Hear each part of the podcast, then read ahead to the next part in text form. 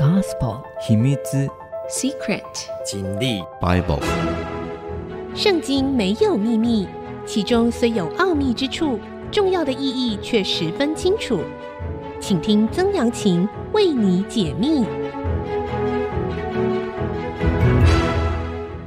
这里是 IC 之音组合广播 FM 九七点五，欢迎您收听《圣经没有秘密》，我是说书人曾阳晴。好的，我们上一次呢，节目讲到了哈，耶稣的登山宝训，以及如果从路加福音来看，那就是平原宝训。啊，登山宝训主要是记载在马太福音第五章一直到第七章三章里面讲到的哈。我们这几次的节目呢，主要是集中在。登山宝训，有些时候也会运用到这个路加福音的这个平原宝训哈。那我们接下来要来跟大家来聊的呢，是耶稣对于所谓的婚姻制度他的一些看法，也谈到了啊婚外性行为啊这样子的一块。我们来看哈，马太福音第五章里面呢，论到所谓的离婚跟这个婚外性行为，就是说奸淫哈。你们听见有话说不可奸淫啊，这个是在十诫里面的一诫哈，也就是在那个时代呢，他们规范性行为只能够在婚姻当中来进行，除此之外呢，都是犯了奸淫。只是我告诉你们，凡看见妇女就动淫念的，这人心里已经与他犯奸淫了。若是你的右眼叫你跌倒，就挖出来丢掉，宁可失去白体中的一体。不叫全身丢在地狱里。若是右手叫你跌倒，就砍下来丢掉，宁可失去白体中的一体，不叫全身下入地狱。哎呦呀，后面这两条看起来好可怕，但是都是接着前面来说的。耶稣呢，其实把不可奸淫这件事情呢，推到了一个极致，说看凡看见妇女就动淫念的，这人心里已经与他犯奸淫了。啊，呃，曾老师以前呢、我在写博士论文的时候，原本的第一份的博士论文呢，啊，当然没做完哈。那第一份的博士论文做的就是明朝色情史研究。哇，那那看到了明朝呢，啊，因为理学不断的限制人对于欲望的探索，所以呢，他们后来发现，哎，人的欲望也是生命中的一环呢。你不吃饭，生命就不能延续，生命不能延续，其实所有的价值都归零了。所以呢，他们就认为说，食欲。也能够让我们的生命延续，而这是合乎天理的，所以他们就啊，从这个食欲就谈到性欲，谈到很多的性文化，很多的性产业就萌发了，甚至性方面的艺术啊，就探讨了非常多像这样的东西。当然，也写了很多的有关于情色的色情的小说。那 我那时候就做这方面的研究，这是一种有意的、主动的。想要去窥探女人，想要满足自己的情欲或者性幻想，这人呢，在心里面已经与他犯奸淫了。所以呢，耶稣把这个推到极致哦，他要我们管理自己的大脑，管理自己的心啊。圣经里面也讲到哈，你要保守你的心，胜过保守一切，因为一生的果效都是由心发出的。你的心，或者是你大脑里面思考的东西，这就是你生命的发动的源头啊！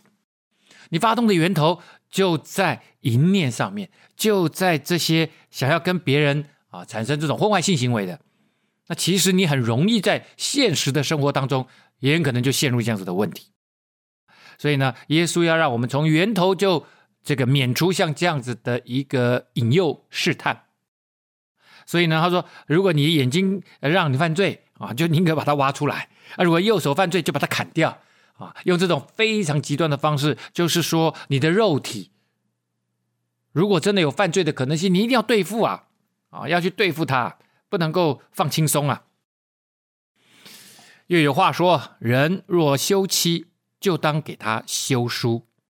只是我告诉你们，翻休妻的，若不是为淫乱的缘故，就是叫他做淫妇了。人若娶这被休的妇人，也是犯奸淫了。这边呢，耶稣提到的离婚，那一般来说呢，基督徒比较不谈离婚啊，也就是结了婚，我们就好好的维持下去，经营一个美好的婚姻啊。但是呢，呃，人世间各样百百态啊，啊，不是每一个人都能够经营的非常好。那耶稣说呢，在这样子的 condition 下面哈，在这样的条件下面是可以离婚的。什么条件呢？就是淫乱啊，另外一方呢跟别人在一起了，这个这个我原先性行为就应该发生在婚姻当中，这样子的一个规范就被打破了。被打破呢，那就不如离开吧啊，就可以给他休书啊。那这边在当时呢，主要是男方提出来的。啊，一般来讲是由男方提出来，但是律法里面是规范，男方女方都一样，谁如果有淫乱就可以离开了。这边呢就会特别讲到了哈，为什么就说啊，这个婚姻就是这个性行为要在婚姻的规范当中？这个是因为上帝在创世纪造男造女的时候，他就说：“哎呀，神看亚当一个人，这个那人独居不好，上帝就说了。”一个人只有一个人这样不好，因为神是看重关系的神，他看重人跟神之间的关系，也看重人跟人之间的关系。那亚当应该也有人跟人之间的关系，所以呢，神就为他造一个配偶帮助他啊。所以夏娃一开始存在的目标目的，这个女人一开始存在的目的就是她的配偶。所以亚当跟夏娃在一起是以一个婚姻的状态在一起的，于是他们开始繁衍后代。然后呢，要说夏娃帮助他，帮助他什么？帮助他活出上帝荣耀的形象。所以呢，在这过程当中，上帝说那人独居不好。前面如果你往前看啊，这就是差不多创世纪第一章下来，上帝创造宇宙万物，每次上帝创造完了，就说各从其类，神看着是好，不管是创造植物。创造动物，海里的鱿鱼，天上的飞鸟。哦，上帝每一次做完，他就说神看着是好的。上帝第一次说不好，就是在那人独居不好。所以呢，这边一定有，因为那个女人会来帮助他，他的配偶会来帮助他，一定要把这不好变成好。所以我们的婚姻呢，是要让我们的人能够变好。人生命当中有很多的问题。那神借着婚姻这么亲密的、这么亲密的人际关系，其实人际关系是越亲密越困难。所以呢，谈恋爱或者是结婚、长期的共处，这是一个非常困难的一种人际关系啊。我们的教育里面都没有教啊啊！所以呢，现在曾老师在学校里面，在中原大学里面，我就开设了一门课——爱情关系管理，从爱情关系就开始管理了。婚姻也应当要有。来学习的课程，要不然现在失败率这么高，失败率很高的。我常常在课堂上问学生呢、啊，呃，你们现在想一想，你们父母亲现在的婚姻状态，你到他那个年纪想跟他一样的，请举手。最近一年的调查啊，最高的百分之二十一啊，想跟爸爸妈妈一样的，最低的哈，百分之六。所以你就知道失败率很高。你的孩子是最好的这个这个观察者啊，连他都不想跟你一样，你就知道你们的婚姻状态有多么让人哎不认可啊！啊，为什么会这样呢？因为我们没有按照上帝的方式来经营我们的婚姻呢、因为我们人是上帝创造的，就这么简单呢、所以必须全副的能够看清楚上帝从旧约一直到新约有很多对于婚姻的教导。在这当中，我们必须按着上帝的创造我们时候的这个使用手册，哦，然后呢，来经营我们的婚姻。你一定会发现，不好会变成好，会给你的生命加分的。但是我们现在人自我中心，以为我们自己什么问题都可以解决，以至于呢，哎，失败率非常非常的高啊。好，接下来呢，继续来谈。那我有跳开哈登山宝训，我会到后面第十九章的地方，马太福音，为什么呢？因为他他也是在谈婚姻嘛，也是在谈婚姻，所以我就一起来谈。这边呢，接下来是法利赛人呢来试探耶稣，来挑战耶稣。那究竟法利赛人是如何来挑战耶稣的？休息一下，稍后再回到节目的现场。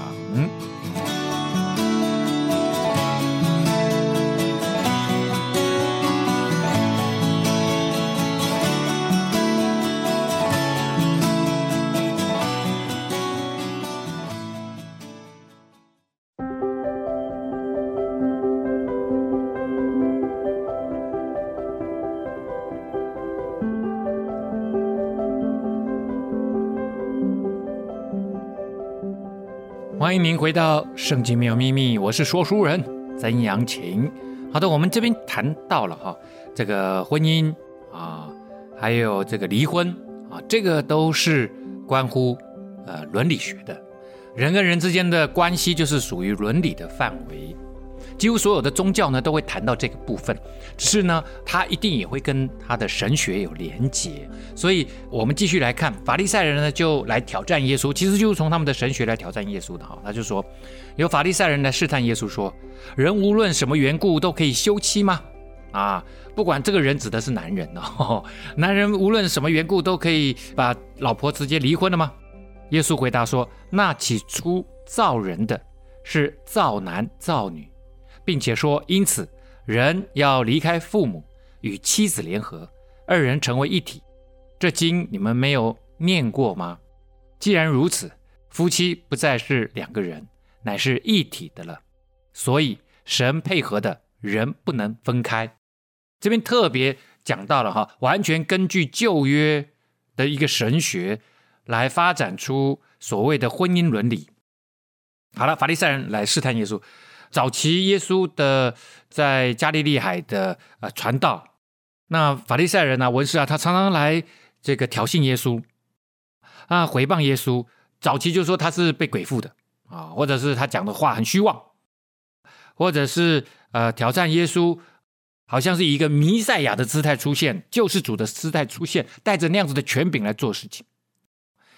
那呃这一次呢，他们就是按着啊这个婚姻的问题。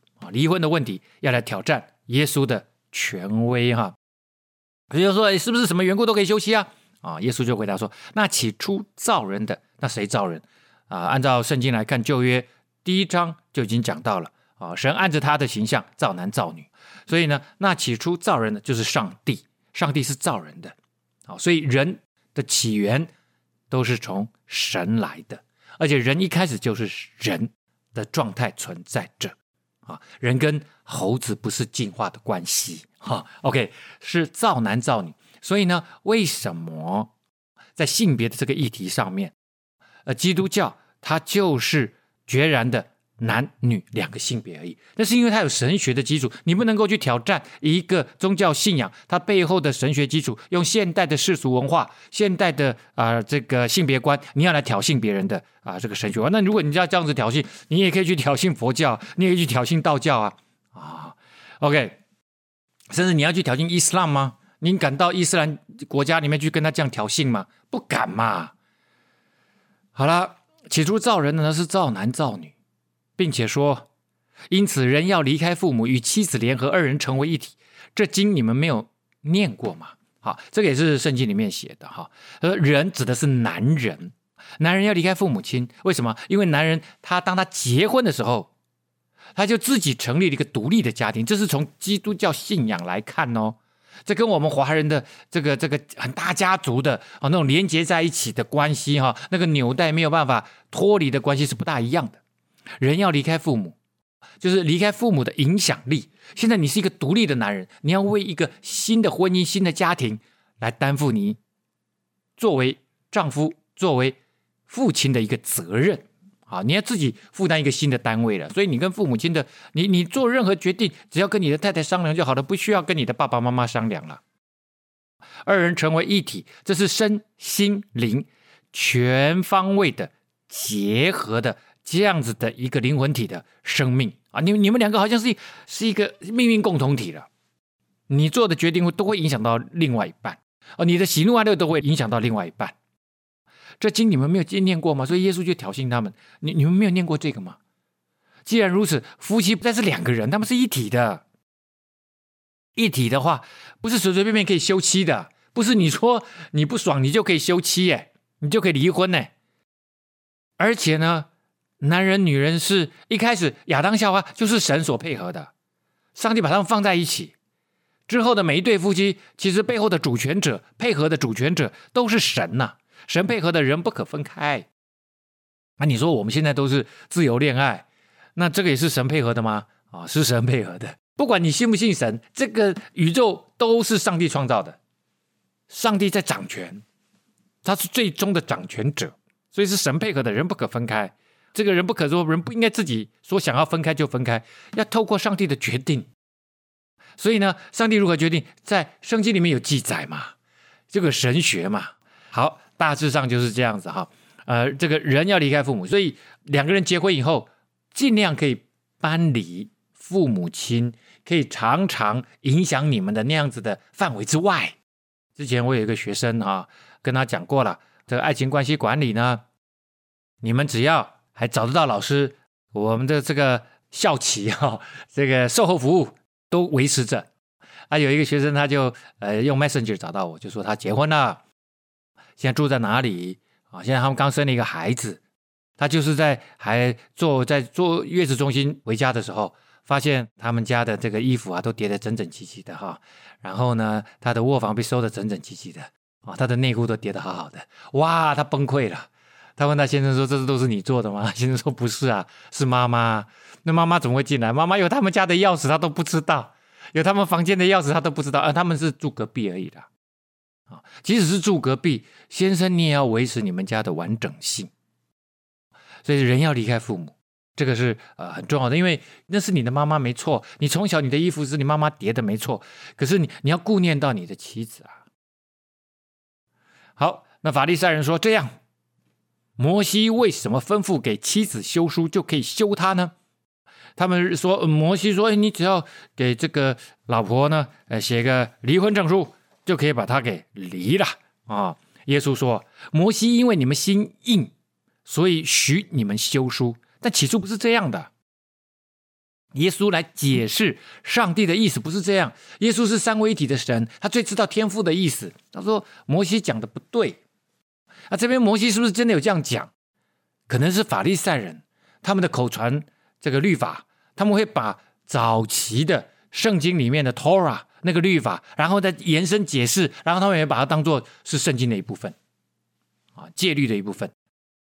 我来告诉你们，我告诉你们，凡休妻另娶的，若不是为淫乱的缘故，就是犯奸淫的啊。为什么呢？因为你的另外一半没有犯淫乱呐、他没有破坏你们婚姻之间的这样子的一个联合的关系，他没有跟别人联合啊。如果你就把他给休了，你让这个人去跟另外一个人结婚也好，另外一个人结合也好，他犯淫乱，你自己也犯淫乱，因为你可能跟别人结合，你们原先的那个婚姻的有效性还存在着。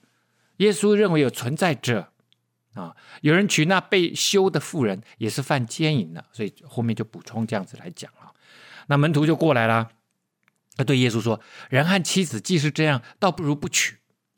嗯，很困难呐。哦，确实婚姻并不是那么容易。门徒都已经领略到了，更何况今天，对不对？这个时代当然，哎呀，我们的这个台湾各国都一样啊，离婚率都非常的高哈。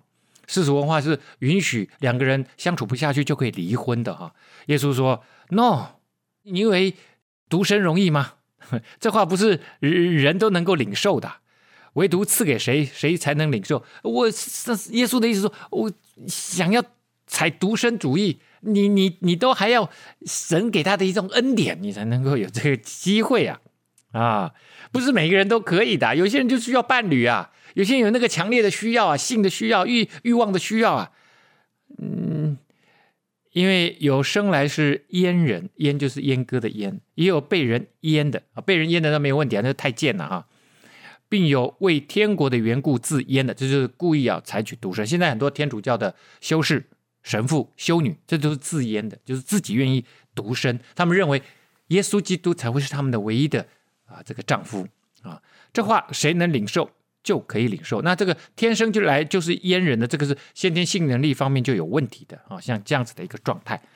好了，那耶稣呢？他的意思哈，就是很清楚、很明白。跟现在的一般的世俗文化，当然你一一一般的人他没有信主，我们这个社会法律怎么规范啊？啊，我们就怎么行事，这是 OK 的，这没有问题，大家都尊重。但是如果你是基督徒，那我们就必须明白上帝对于婚姻的意思究竟是什么，还有一些其他的补充资料。我们休息一下，稍后再回到节目的现场。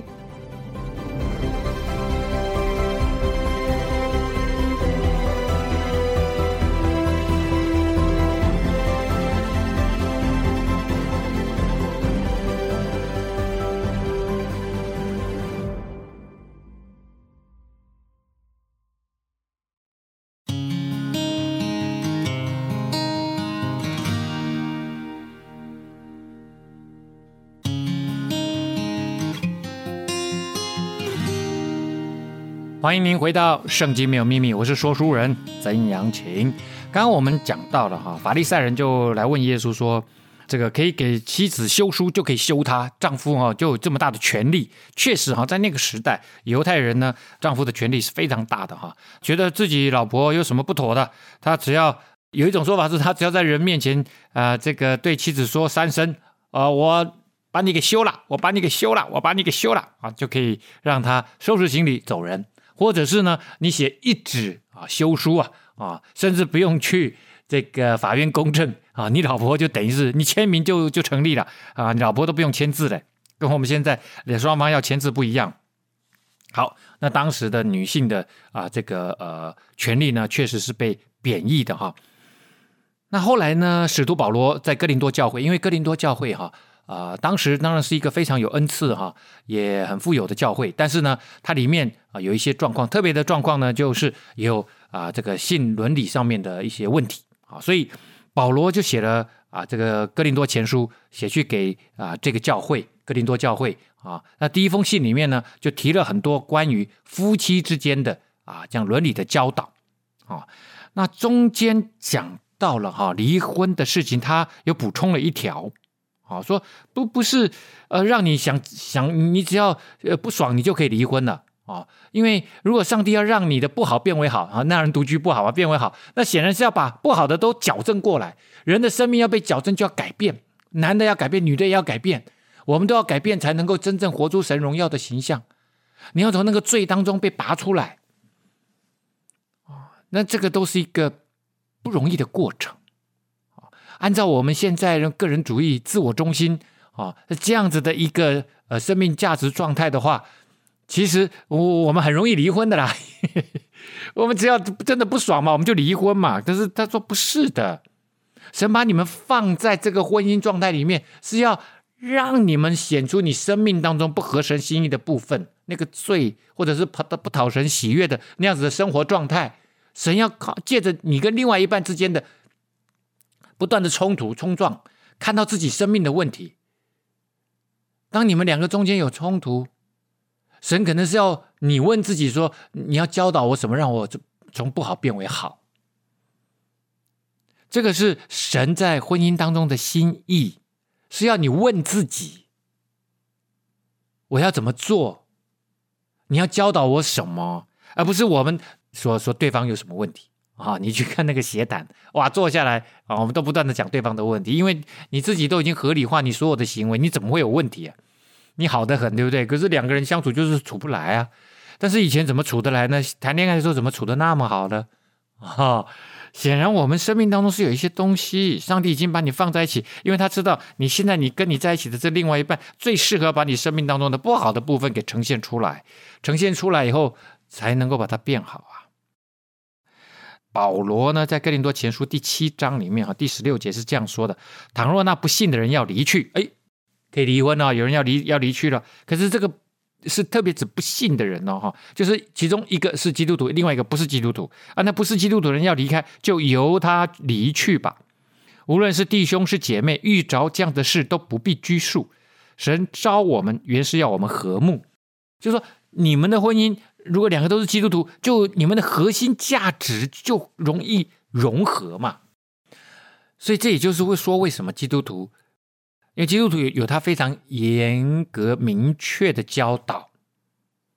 所以呢，你如果一定要去找一个不是基督徒的人结婚，他一定会在核心价值上面终究会卡关的啦。怎么说呢？好，你你每个礼拜天啊，为什么我们要聚会？因为那是耶稣基督复活的日子。我们要来到神的殿，我们要到教堂、教会，我们来敬拜、赞美耶稣，我们来听神的话语。啊，你结婚了，你的另外一半不是基督徒。如果你是姐妹啊，你另外一半，你老公不是基督徒，那他他们全家啊，说星期天要出去烤肉啊，你要不要去去烤肉？你当然，老公说什么，全家都这样决定，你怎么？你你如果每次都不去，可能你的婆婆、你的公公就不高兴了。所以这个这个一定会影响的。那所以保罗就说，如果你的另外一半觉得跟你这样很累的话，想要离开，就让他走吧。你这做妻子的，然后特别提到，怎么知道不能救你的丈夫呢？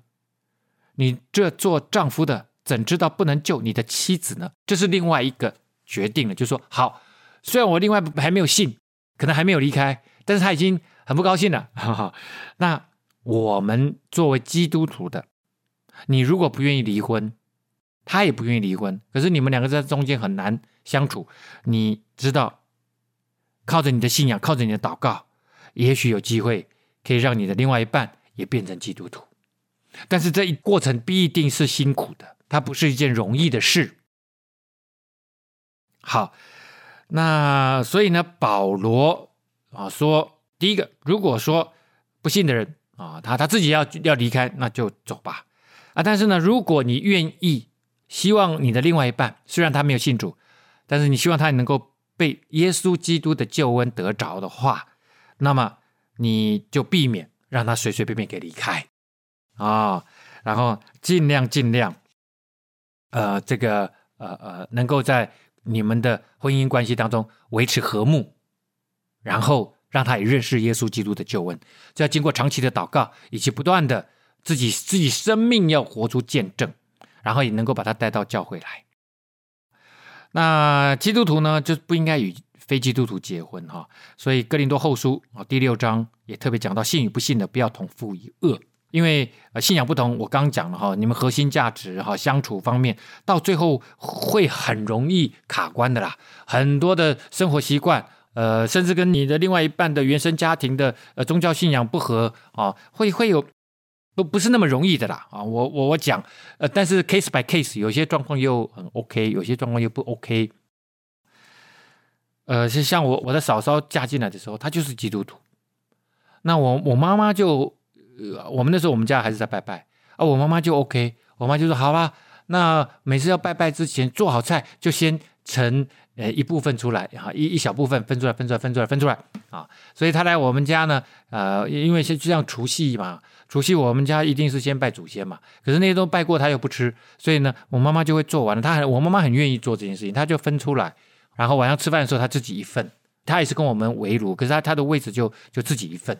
那我们大家也都能够体谅啊，这样就 OK 啊。可是很多家庭不是这样的。后来我二哥也变成基督徒了，没想到后来我也变基督徒，我跟我太太变基督徒了。所以这个很难讲，没有必要，尽量不跟另外一个非基督徒结婚，因为这样子会产生很厉害的拉扯。那特别在旧约里面，你说这个有没有什么就是这个旧约的神学的这个教导？哈，有啊啊，这个呃，所罗门王他呃一结婚，他他结婚的对象是谁？是法老王的女儿公主啊。他这是为了世俗政治的目的啊，外交的目的。在那个时代呢啊，他们很多的啊有钱人啊长老。或者是大官都常常喜欢跟外族结婚，因为这个挟外援嘛，以自重嘛。那所罗门为坚定他的国位，他也跟埃及王法老结婚，而且呢，埃及王还送给他一个城啊，一个南部的一个非常重要的城——基色，这是一个战略城啊，本来是属于法老的，法老就送给他了。所以呢，这个所罗门王很聪明，从世俗的角度来看很聪明，而且能够呃在南方结为一个大国的联盟。啊，这个当然是没问题。可是后来他越结婚越多，都是这些啊外族的女子，他们拜的不是耶和华上帝。最终呢，他这边讲所罗门有妃七百，都是公主啊，啊，有有嫔妃七百啊，然后呢，嫔三百啊，已经有一千个老婆了哈。这些嫔妃诱惑他的心。所罗门年老的时候，他的嫔妃诱惑他的心去随从别神，不效法他父亲大卫，诚诚实实的顺服耶和华他的神。因为你，你跟你另外一半，其实你们灵魂体是一体的，你一定会被他的灵魂给影响了，给影响。不仅如此哈，他还他是盖圣殿的人哦，他还去帮他的这些嫔妃们也盖他们嫔妃们所拜的那些假神偶像的神庙，因为所罗门随从西顿人的女神雅斯塔路和亚门人可憎的神米勒宫，所罗门为摩押可憎的神基摩和亚门人可憎的神摩洛，在耶路撒冷对面的山上建筑丘坛。他为向那些自己的神烧香的献祭的外邦女子，就是他娶来的嫔妃，也是这样行。然后呢，他盖了这些呃神庙，他自己还祭坛，他自己也上去献祭。哇，那上帝真的是愤怒啊，愤怒啊！那上帝一定会追究的。后来上帝就让以色列国，因为所罗门这样子的行为，分裂为南北两国。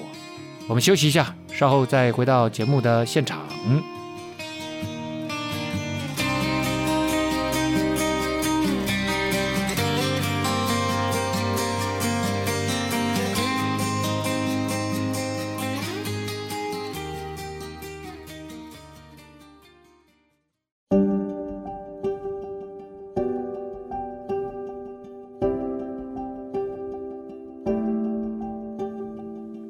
欢迎您回到《圣经没有秘密》，我是说书人曾阳晴。好的，我们今天呢，整场啊，我们从这个耶稣登山宝训谈到婚姻的问题、离婚的问题啊，谈到法利赛人用这个离婚的问题来挑衅他。其实这这中间还是有点微妙的关系哈，因为我们知道耶稣的先行者约翰啊，他的表哥施洗约翰，后来是怎么被希律王杀的？就是就就是挑战他的这个这个希律王啊。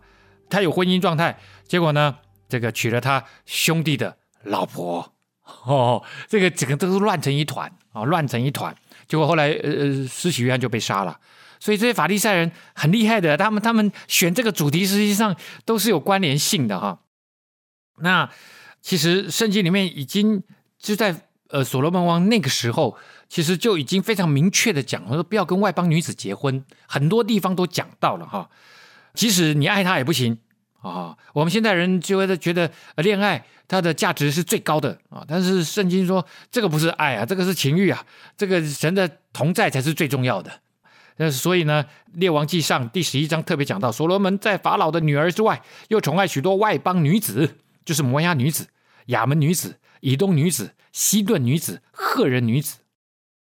呃，这边我们都位置大概都讲过了哈，摩押就是在这个死海的南边，啊，亚门呢就在这个摩押的呃右上角，然后以东呢就在这个以色列的南方，啊，西顿呢推罗西顿就是今天黎巴嫩，啊，赫人呢也在这个死海的南边，他娶了这周边的这些呃王国的公主们。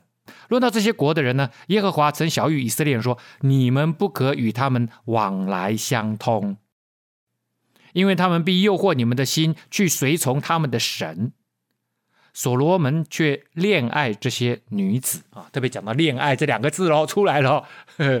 上帝说：“即使你们谈恋爱，也不能结婚。”很清楚、很明白的教导。那如果是今天的这这个教导，上帝讲的话永远算数啊！啊。这个两千年、三千年、四千年前讲的话，到今天他还是在圣经里面。他这样教导所有的呃愿意持守这种信仰的基督徒，就必须啊，就就在这点上面一定要持守在上帝的恩典当中。那在性的生活上面呢，啊，上帝也有规范。当然。这边为什么特别讲到这点哈？就是因为在哥林多前书里面，我们刚刚讲了哈，他们对于性生活上面，因为有淫乱的事情发生，所以呢，呃，保罗特别教导他说，丈夫当用合一之分待妻子，妻子待丈夫也要如此。这个合一之分呢，其实在那个时代啊，这个是在啊、这个民国。八年，一九一九年翻译出来的和合本的翻译方法，在那个时候呢，其实合一之分就是适当的性生活。那他也不知道要怎么翻比较好，所以就这样翻了。合一之分也就知道了，就是适当的性生活啊。所以你们两个要要有性生活啦，其实就是这么简单啦。夫妻就是要应该有性生活。那妻子没有权柄主张自己的身子呢，在丈夫；丈夫也没有权柄主张自己的身子呢，在妻子。所以这是相对的哦。哥林多前书第七章第四节讲的地方，可能会让有一些女性主义者或者女权主义者会愤怒，因为呢，妻子没有权柄主张自己的身子，怎么可以这样子说？我们女人的身子，我们身体自主权。呃，对，我以前念性别的哈，这个这个讲的当然很对啊，但是保罗的意思是，男女双方都没有办法全凭主张自己的身子，乃在另外一半，这是什么意思呢？就是说，你呀、啊。啊，你们两个啊，必须让对方快乐，在性生活上面，这是上帝的祝福。那你不能够用你自己的身体作为武器要挟另外一半。如果你们两个在吵架或怎么样吵架当然不适合有性生活了。但是你不能够有些时候用这个方式来要挟你的另外一半，或者是有些时候当然你累了哈。我们我们假设了先生今天啊、太太今今天很累了哈，加班，可是先生呢就有这方面的需要啊，那先生就暗示哈，可能两个中间有暗号啊，因为小朋友在旁边嘛，先生就暗号啊，今天晚上喝红酒啊。那妻子说：“哦，不可以，今天好累哦，明天又要早起，最近工作太忙了哈、哦，一直加班。好，现在呢，妻子没有权柄，她的意思就是说，她丈夫想要有性生活，啊，妻子今天不想要，啊，丈夫如果体贴她，就说好好，那明天一定要哦，哦，OK，那妻子说好，今天晚上没有，明天配合，要不要都在丈夫决定，因为丈夫今天想要嘛。”所以丈夫可以说，呃，不行，我今天一定要啊。那妻子就勉强配合，牺牲自己，累一点，让丈夫快乐。哦，你说这样会不会很自私？这个夫妻是一体的，所以就没有自私的问题。他这个意思是这样子，就是说，其实倒过来也是一样。结果今天妻子想要，那丈夫说，嗯，最近很累，明天一大早要去跟董事长有一个提案要去提。哦，我的这个呃 presentation 还没有背得很好，可不可以今天晚上不用？啊，然后妻子硬要，先生也必须配合。这个其实就是十字架的道理。你说曾老师这样会不会太扯了？性生活也可以讲到十字架，没错，十字架就是耶稣基督为了我们的幸福，自己牺牲了，上十字架，用他没有罪的生命取代我们有罪的生命。好，让我们可以跟父神和好，好让我们可以真正过一个蒙福的生命。所以呢，耶稣牺牲自己让你蒙福。这边其实夫妻之间也要牺牲自己，让另外一半蒙受快乐啊、哦。所以丈夫想要快乐，有些时候妻子说好，我牺牲配合一下；有些时候妻子想要快乐，丈夫也可以配合一下。所以这个很奇妙的一个十字架的道理啊，甚至会延续到。连你们的性生活都相关，所以基督徒的生命的最深处其实就是十字架。你所有的行为背后都是十字架，就是耶稣讲的：“天天背起你的十字架来跟从我。”还有一段哈，就是特别是在这个基督徒的教会生活里面哈，有些人可能会有一点误解哈。我们来看一下：没有娶妻的是为主的事挂虑啊，没有娶妻的就是单身汉嘛。如果你你愿意服侍上帝，在教会好好的服侍上帝，就为主的事挂虑，怎样叫主喜悦，做一个好的基督徒。娶了妻的呢，哎，结婚了就不再是单身汉了，是为世上的事挂虑，怎样叫妻子喜悦。所以呢，耶稣讲，因为你们两个是一体的，所以你的第一个要服侍的对象就是你的另外一半，你的妻子。所以呢，你的妻子满意了，我们再去服务别人。啊，所以呢，如果你的妻子现在怀孕了，生孩小孩了，啊，那呃，你的妻子常常需要你帮忙。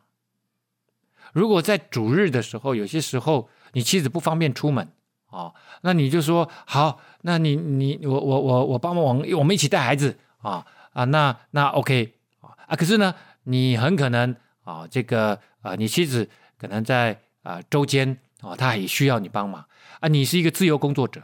但是呢，你就说，哎呀，我我我很我很爱上帝啊，我很属灵啊，所以呢，呃，我要去教会帮忙做什么事，做什么事。可是你妻子更需要你啊，你也许是去教会练习敬拜敬拜团啊，可是敬拜团还很多人可以练呐，不需要你啊。你在这段时间应该以妻子为重，服侍好你的家庭，服侍好你的另外一半啊。那也是一样，单身妇女也是一样，妇人和处女也有分别，没有出嫁的啊，就是。呃，处女啊，就是所谓的单身女子啦，是为主的事挂虑，要身体灵魂都圣洁；已经出嫁呢，是为世上的事挂虑，怎样叫丈夫喜悦？所以保罗在这边特别讲了，这也是哥林多前书第七章的哈，就是特别讲了，在教会里面的文化是这样子，我们都是弟兄姐妹，我们会愿意来服侍其他的人，但是呢，一旦你结婚了，你单身的时候可以努力的来服侍。啊，教会里面的弟兄姐妹传福音给外面的人，可是，一旦你结婚了，你第一个服侍是你的家人，你的另外一半，你的孩子。这样才合乎啊这个真理啊，就是你你不能够连你的家人，你说你爱你的家人，连你的家人都没有办法服侍，那你怎么真正去服侍外面的人呢？好，呃，今天呢，我们整个主题哈都环绕在婚姻，从耶稣讲到婚姻开始啊。那今天节目呢，到这个地方告一个段落了。圣经没有秘密，我们下次再会。